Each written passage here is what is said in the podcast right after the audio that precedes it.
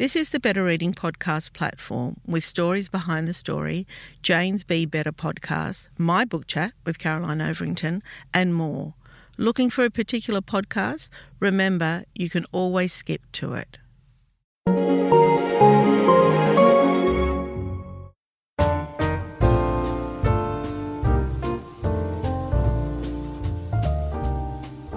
Welcome to the Better Reading Podcast Stories Behind the Story, brought to you by Bolinda Audio.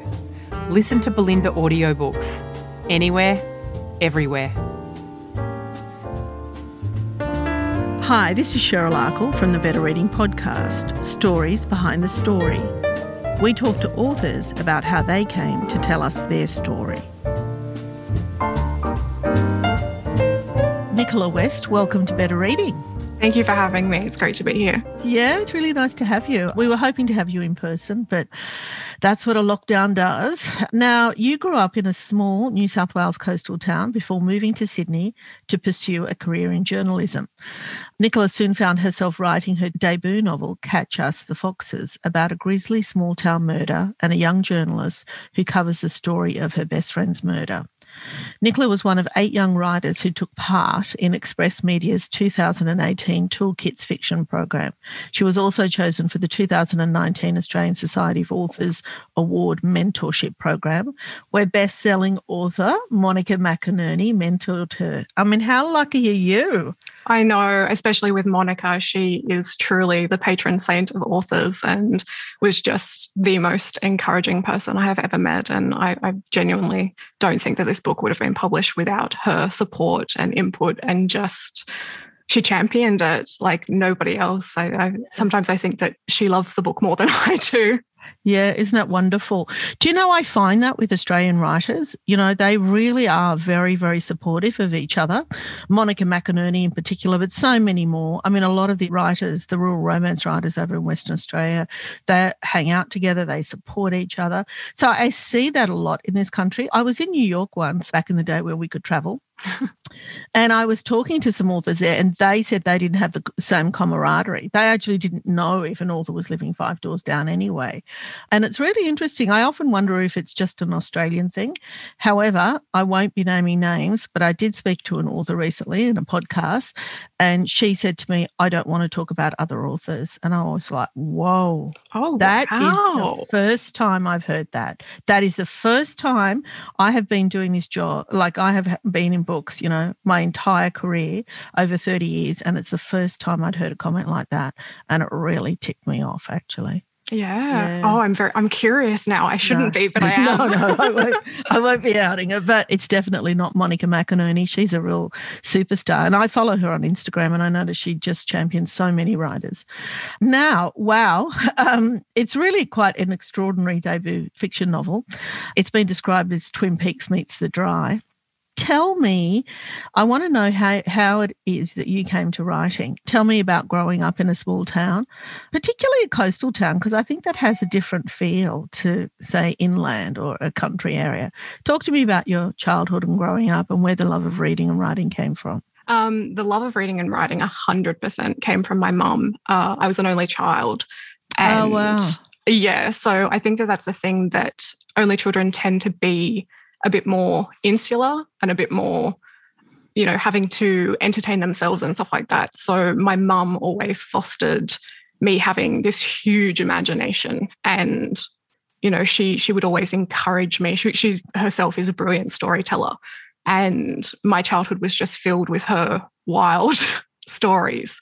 And she really encouraged me to create my own wild stories as well. So it was something that was just intrinsic to my childhood and intrinsic to me as a person was sort of living in this very heavily populated um, internal realm uh, because I was an only child, and you know, you, sometimes you have to keep yourself company. But it was just something that was always there, and she taught me reading before I hit even infant school or anything like that. It was, it was something that she is very, very passionate about and something that she really wanted to instill in me, which she, she 100% did. It, reading has always been a huge part of my life. And at the time used it as a bit of a form of escapism from being an only child. But then in my teenage years, I actually developed a severe medical condition and was spending months and months in hospital and stuff like that. And having I'm sorry books. to hear that. Yeah, it's okay. It uh, helped helped inspire this book. So you know, silver linings and all that. But that that's the thing that that form of escape. You know, when you when you are in hospital for months on end by yourself, and you know you're you're a kid, you really need that. And that was something that just became part of my life, and it's something that I want to be able to pass on to other people that form of escapism. I mean, we're in lockdown right now. Obviously, that's not not the best thing to have your debut novel coming out during a lockdown, but I really hope that it can act as a bit of an escape for people who are stuck at home at the moment. And you know, this is this is the last thing we all want. But um, I, I do feel slightly bad that it's not not the most heartfelt nice and cozy read. It's a bit of a creepy read. so so maybe people, you know, aren't looking for that. But I, but I do hope that it, it gives people a bit of that escapism. And I hope that people get to, you know, travel down to Kiama from the comfort of their homes and uh, see how beautiful it is. But uh, just remember that the story is not necessarily reflective of the actual town. And hopefully, when the lockdown is over, everybody can go down there and see it for themselves. It's a beautiful part of the world. I'm going to tell you this to reassure you. Um, Pip Williams launched the Dictionary of Lost Words in the first two weeks of COVID. Yes, I do know that. And okay. a lot of people have been trying to reassure me. So, you know, we don't we don't spiral out of control too much. Hang in there because I've got to say, you know, people have taken solace in reading. A lot of people have come to reading. It's a good time for books and reading. So, you know, um, hopefully it will find its way in its place. And I think it it deserves to as well. Oh, thank you. So you grew up um, do you know, I've heard a lot of, and you might have heard me talk about this, I've spoken about this on the podcast before. A lot of writers that I speak to have started writing and were avid readers because of similar situations, like you being a, an only child. Not that it was, you know, adversity or terrible. It was that they had to, they were in situations like some people grew up, you know, they had siblings, but they were on a remote property or, you know, whatever the story was. There was always something, I think, with writers, not all of them, but a lot of them, where they had to look inwards to find story and lucky for us, that has happened and they did. And so it seems to be a thread that I see in the way that writers come to be. I guess, you know, for a reader, it's fantastic. But talk to me about that, being an only child. That is not just in terms of reading and writing, but tell me how it was. Like, how did you, when you're at school, did you often think that? I'm just trying to understand it because I come from a family of six, and what I would would have given as a kid to be an only child because I hated sharing everything with everybody. I mean, as I've grown older, I've seen the value, but at the time when I was sharing a, because you know we were immigrants to this country and we were quite poor. My parents didn't have a lot of money. I had to share a bed with my sister for years, a bed. And I would see kids at our school that had a bedroom to themselves. So, talk to me about that. Did you have those sorts of feelings going the other way? No, I, I was actually, I was quite a, a obnoxious and precocious little brat, to be 100% honest. And I really relished being an only child. Did you? And, you know, I I never wanted brothers or sisters or anything like that. It, it was to the extent that I told my parents they weren't allowed to, which is horrible. but no, it, it was something that I always appreciated because I think that obviously how I was raised and without siblings and that sort of thing helped foster my personality but but I have always been a very independent person a very insular person so that I didn't necessarily need that and has that changed? camaraderie. Has that changed as you've gotten older? No absolutely not. Yeah, that, wow. I love that, your honesty. I love that. Maybe a bit too honest but um no it's actually I'm actually severely immunocompromised. So I have only left my apartment, Uh, my apartment complex twice in the past 15 months, and that is to get each of my vaccines. Oh. So the the very last time before getting the vaccines that I left my apartment, which was just before lockdown happened, was when I was meeting with the publishers to determine who was going to publish my book. And Simon and Schuster were the last people that we met. And then yeah, lockdown happened. And for me, it was a huge, huge issue because of my health problems. So But was that, it an issue even though you weren't you're already locked down in a way? Because it's what I'm used to. Yeah. Yeah. Not really. That's the thing. Like it, it's been, that. there's certainly things that I miss. And obviously, I have friends and loved ones who I, I miss terribly and greeting them as they're standing yeah 1.5 meters away from my door, like dropping stuff off and saying hi to me and stuff like that. And we're both fully masked. That that's not um, the funnest thing in the world. And I do obviously miss them. And I miss just going out and doing things around Sydney. But no, it, it, it's something that I think that for anybody else, it would have been a huge struggle mentally. But for me, I've kind of thrived with it. And I was very fortunate that this hugely positive thing happened in me signing my first book and a second book deal as well. And I was able to just run headfirst into that. So I've actually written two books in the time since I went into lockdown. And I'm just so grateful that I had that opportunity to be able to do that. And I, I'm not sure how it would have been if I didn't have that outlet. Maybe it would have been something that I struggled with more, but having that outlet was just this wonderful thing. And it, it just became a sort of full circle, circle moment that I was coming back to, hey, because of my circumstances, you know, either being an only child or me being in hospital for months and months and months on end, it was this this outlet for me and this escape for me that I haven't left these four walls basically. Mm. How did you get published? Talk to me about that. Yeah, so uh, it's it's a bit of an odd story, but I was actually writing a memoir about my health problems and, and that side of things. And I decided to do the Faber Academy's Writing True Stories course with mm-hmm. Patti Miller. Fantastic who course. Just amazing, amazing person. And, and the course is amazing as well. So I wholeheartedly recommend it. But quite strangely, that's what led me to write my fiction novel because I, I went there and I was writing about, you know, my sub story and all this very, very intense stuff. But I knew that deep down, I always wanted to write fiction. But I also knew how difficult it is to get published in this country as a debut author, especially with zero author platform or anything like that. So I was sort of like, well, if I write the memoir, maybe I can then shift and, and prove to people, you know, that I can do this. But through Patti's support and the rest of my uh, classmates' support, who were all just wonderful as well, um, it made me realize that it wasn't just my sob story that was compelling, it was my writing as well. And so they encouraged me to be able to switch to the genre that I actually did want to write. And that's when I switched to writing Catch what would become Catch Us the Foxes.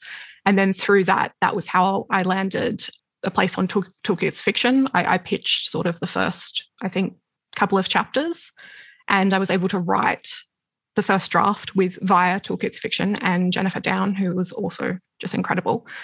And then that helped me land the ASA Mental Award Mentorship Program. And so I was able to go through the editing process with Monica McInerney.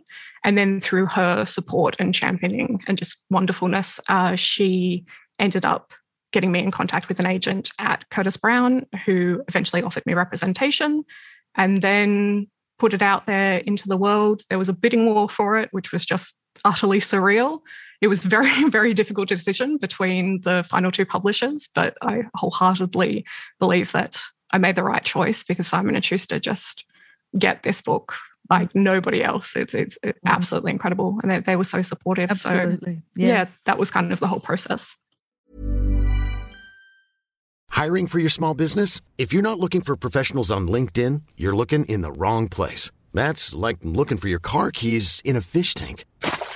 LinkedIn helps you hire professionals you can't find anywhere else, even those who aren't actively searching for a new job but might be open to the perfect role. In a given month, over 70% of LinkedIn users don't even visit other leading job sites. So start looking in the right place. With LinkedIn, you can hire professionals like a professional. Post your free job on linkedin.com slash people today. Hey, I'm Ryan Reynolds. At Mint Mobile, we like to do the opposite of what Big Wireless does. They charge you a lot we charge you a little. So naturally, when they announced they'd be raising their prices due to inflation, we decided to deflate our prices due to not hating you. That's right. We're cutting the price of Mint Unlimited from $30 a month to just $15 a month. Give it a try at mintmobile.com slash switch. $45 upfront for three months plus taxes and fees. Promo for new customers for limited time. Unlimited more than 40 gigabytes per month. Slows. Full terms at mintmobile.com.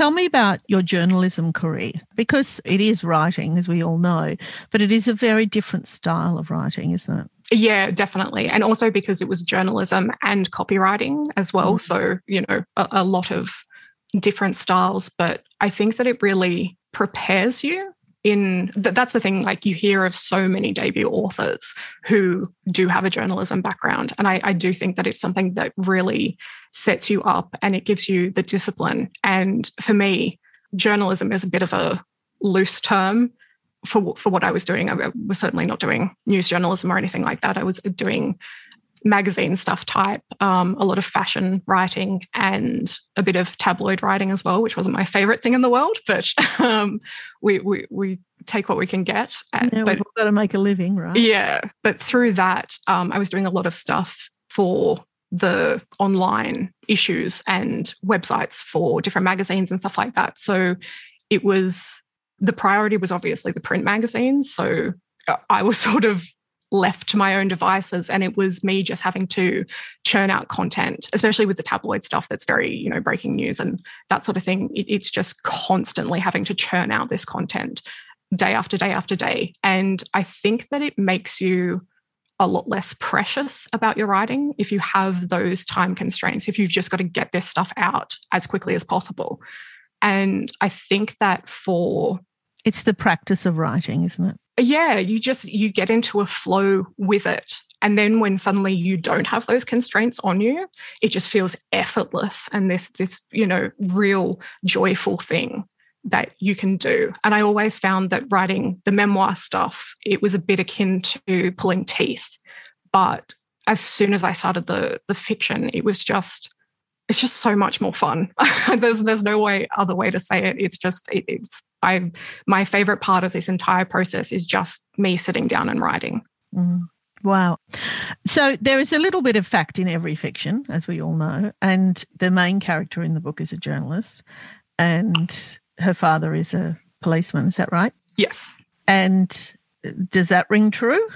yes, that, that rings um, unnervingly true. Yeah. Uh, my my dad is a police officer Yeah. um, in in the small town that I grew up in, and his father was a police officer, and then my great grandfather was a police officer. So Oh, it- wow. it's I didn't def- know that. yeah. it's definitely something that has permeated just every aspect of my life. And it kind of became a no brainer. Like, I love crime fiction. And, you know, I was reading Jeffery Deaver and James Patterson novels from being 12 years old, which, you know, mm. might not be the most appropriate thing. But there's a quote in the, the book that Marlowe says that her father used to leave old co- copies of the police journal around the house, which has all these brilliant articles about different crime scenes, but it also has the most horrific crime scene photos imaginable. And that actually is based on my own life. I, I later found out that it wasn't my dad's fault. It was actually my mum who was leaving those around the house for me to find. But the, the quote in the book says, you know, one person's early childhood trauma is another's career catalyst, and that that's something that very much rings true for me. And at the time, I thought that that meant that I wanted to be a crime reporter, but it that that's a bit too gruesome for me. I much prefer the imaginary type. Did you ever think of, of going into the police force? not in a million years at all. I, it's No. yeah, not something for me. And I, I do think that if you do grow up as a police officer's family member in any capacity, uh, you you see things about the job that are really quite horrible. Um, we so tough. Oh, yeah, 100%. But I've had multiple threats against my life. At, at one stage, my mum and I had our own police radios in the house and our own call signal to go over the radio. So if we, we said this call signal, it would mean, you know, the Wests are in trouble. You've got to get to their house. You know, somebody's trying to break in because there was a credible threat. And in the end, the person did break in. Fortunately, I wasn't home. But it's something that I don't think a lot of people realize. And I, I can understand. Definitely. I'm blown away because I was just going to say, and showing my ignorance, you know, how much policing does a police officer do in a small coastal town? yeah. Must, and then you tell me that. Well, it's also my dad previously worked for a bigger town that was still close by. And that that was when all this sort of stuff was happening. That's a thing that even, you know, take Kiama. It's not, there is a police station at Kiama, but it's not manned 24-7. There's a close by police station, uh, Lake Illawarra, and that services all these sort of smaller towns. So it, it's not really, you know, in, in the way it is in TV shows and movies and stuff like that, where it is just sort of like one cop running this very, very small station, is actually these huge networks. Mm. And they then filter through basically. Mm. You know, there's been a lot of conversation because of the US about police, um, and you know those conversations about defund the police, etc. One, I think in Australia things are very, very different. The way that we culturally, the way that we see mm, law and order, I guess. But on a personal level, I just have always grown up with the utmost respect and probably a bit of fear. Like, I am not the person that's going to disrespect a police officer because I often ask myself why. And I think it's because of the way I was brought up. Even the other day, uh, two, two or three days ago, when, when we were out and about, I was at a set of lights and a, you know, a, a policeman in a highway patrol bike pulled up beside me. I was so nervous. As an adult doing absolutely nothing wrong, Yeah. look, you know, there is a part of me that has a nervousness and a fear, but also what I did think about, because I thought about it later, my reaction, there is a comfort level too. I feel that they are protectors of us. Talk to me about your, uh, what did you feel around you, particularly being the daughter of a policeman? How did people respond? Um, it's certainly complicated, and that's the thing I can wholeheartedly understand. You know what what's happening in the states and the, the conversations around that, and I do think that it's a systemic issue, and I do think that the Australian police force has a systemic issue with racism and those types of things.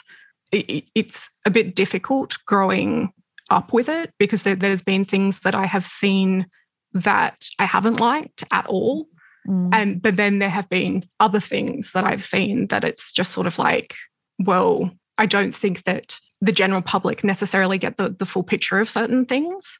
And as I said, something as simple as, you know, my family having this police scanner because there, there was this credible threat. And the credible threat was only because my father was a police officer. Mm. Um, I, I think that you're not exposed to those sorts of things. But in saying that, I do also wholeheartedly understand that there are perhaps issues there. And I do think that it is difficult as a police officer's daughter to perhaps, you know, agree with that sentiment while still being supportive of Mm. my family and, and that side of things. Mm. I was just thinking maybe Indigenous people don't think the way I do. You know, like I often think, at least in this country, if you call the police, you know you're calling the police. Whereas, you know, from what I've seen, what, what's happening in the US, I mean, how do you call the police on the police? You know, Yeah. um, and maybe it's it's not just you know that's just how I'm feeling because I'm in inner city, you know, and it- from a position of privilege, I guess. Okay, so I would imagine that you know being in that environment you know the law and order and and kind of over generations that there are so many stories not just reading the police journal do you think some of your writing came from that Um, yeah, in a way, my dad is. I don't. I don't know if when I'm saying, you know, oh, my mum's a brilliant storyteller and, and that sort of thing. My my dad is too. He can definitely spin a yarn, but God, there's a lot of them, and oh, they go on.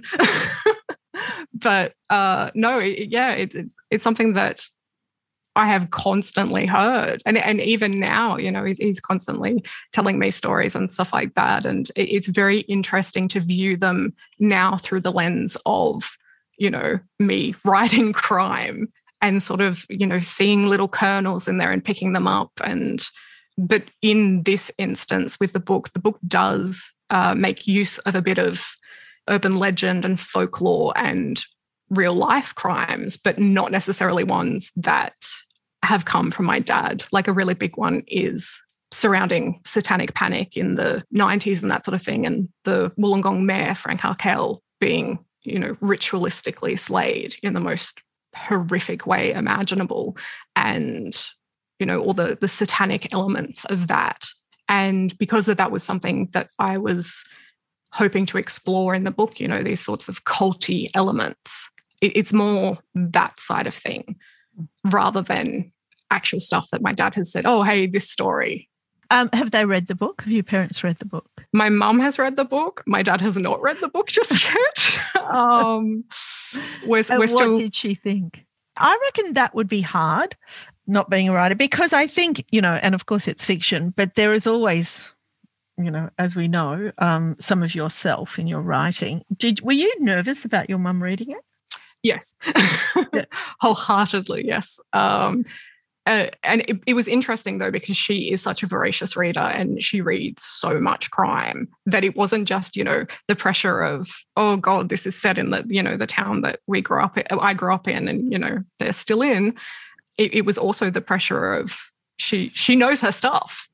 So, but no, she she was wonderfully wonderfully supportive with it and um yeah, I'm I'm very fortunate that my family are quite laid back about this kind of thing. So I, as it gets closer to publication and the more interviews I'm doing and stuff like that, where I am talking about them, it, it does make me go, oh, this is, you know, maybe this wasn't the the best thing. Like that, maybe I didn't put them in the best position. But we have had multiple conversations about it and me, you know, double checking, are, are you guys okay with everything? And, and is this okay? And it was something as simple as the marketing and publicity department sent me something that they're, they're potentially going to be running and it named Kiama in it, which the, the book names Kiama, that's completely fine. But they they, you know, imply that Kiama has a killer secret, and it's obviously referring to the book, not to the actual real town that exists.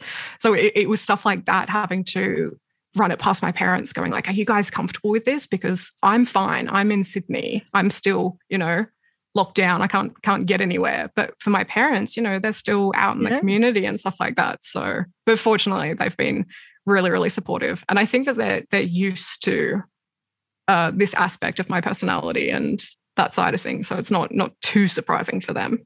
Um, let me tell you a funny story. You know the fabulous crime writer Michael Robotham? Yes. Who I adore. Um, he told me this story um, a few years back that when his first book came out, he gave it to his mum, who was a ferocious reader, and and then the next time he saw her, he was really nervous, and you know he didn't know what she thought. He's like, "Oh, you know, mum, did you read my book?" And she's like, "No, not yet." And he's like, "Oh, Okay. And she said, It's on my pile. It's just not up next. Do you want me to move it up to the top of the list? And he's like, Yeah, maybe. That's hilarious. Oh, I love God. that story. I Yeah. love that. Like, yeah, she's going to read it, but she's got to finish all her other books. anyway, I always find that uh, he's isn't he a great writer? Oh, phenomenal. Yeah, yeah, really good. I think he's got a book coming out soon too. He does. He does. Quite Um, excited for it. yeah. Um, so does it all feel real? No, not not at all. And I, I Yeah. do think that my circumstances have probably amplified that in the sense that the entire publishing process, at least from my end, has taken place in these four walls. Yeah. So that is something that is just—I still can't really wrap my head around it. And obviously, we've I've received the physical editions, you know, receiving the arc and then receiving the, the final book that will actually be on the shelves. And you know, I really thought that holding it in my hands would be like, you know, this is it, this is real, this is happening. But I, I sort of gave myself a bit of a deadline, and I was like, it will feel real when I see it in stores. Mm. And now I'm not going to be able to see it in stores. So Well, you'll have to get stores to send you photos. I guess you could uh, you could have a project down the track how to write a book in lockdown. yeah, definitely. It's Mm. uh, how to write a book and get it published. Anyway, Nicola West, thank you so much for your time. I've really enjoyed our chat today. no, thank you so much. I really appreciate it. If you'd like more information about Better Reading, follow us on Facebook or visit betterreading.com.au. This podcast is proudly sponsored by Bolinda Audio. Bolinda audiobooks are available on CD and MP3 from online booksellers and bookshops everywhere. or you can download from Audible, Google Play, or the iBook Store. We've also created our own app called BorrowBox that's available from both the App Store and Google Play.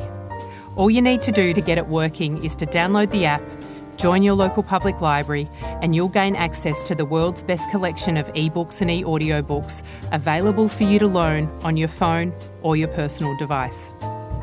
Bolinda, we're here to enable you to escape, imagine, grow, and be inspired through the power of storytelling.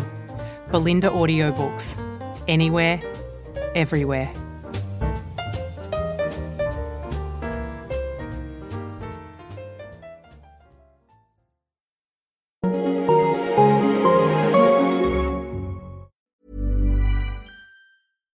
Mom deserves the best, and there's no better place to shop for Mother's Day than Whole Foods Market. They're your destination for unbeatable savings, from premium gifts to show-stopping flowers and irresistible desserts. Start by saving 33% with Prime on all body care and candles. Then get a 15-stem bunch of tulips for just $9.99 each with Prime. Round out Mom's menu with festive rosé, irresistible berry chantilly cake, and more special treats. Come celebrate Mother's Day at Whole Foods Market. Even when we're on a budget, we still deserve nice things.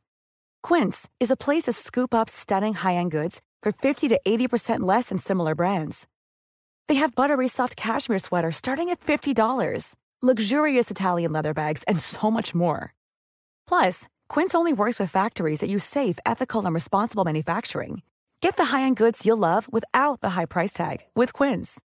Go to quince.com slash style for free shipping and 365-day returns. When you make decisions for your company, you look for the no-brainers. And if you have a lot of mailing to do, stamps.com is the ultimate no-brainer. It streamlines your processes to make your business more efficient, which makes you less busy. Mail checks, invoices, legal documents, and everything you need to keep your business running with stamps.com.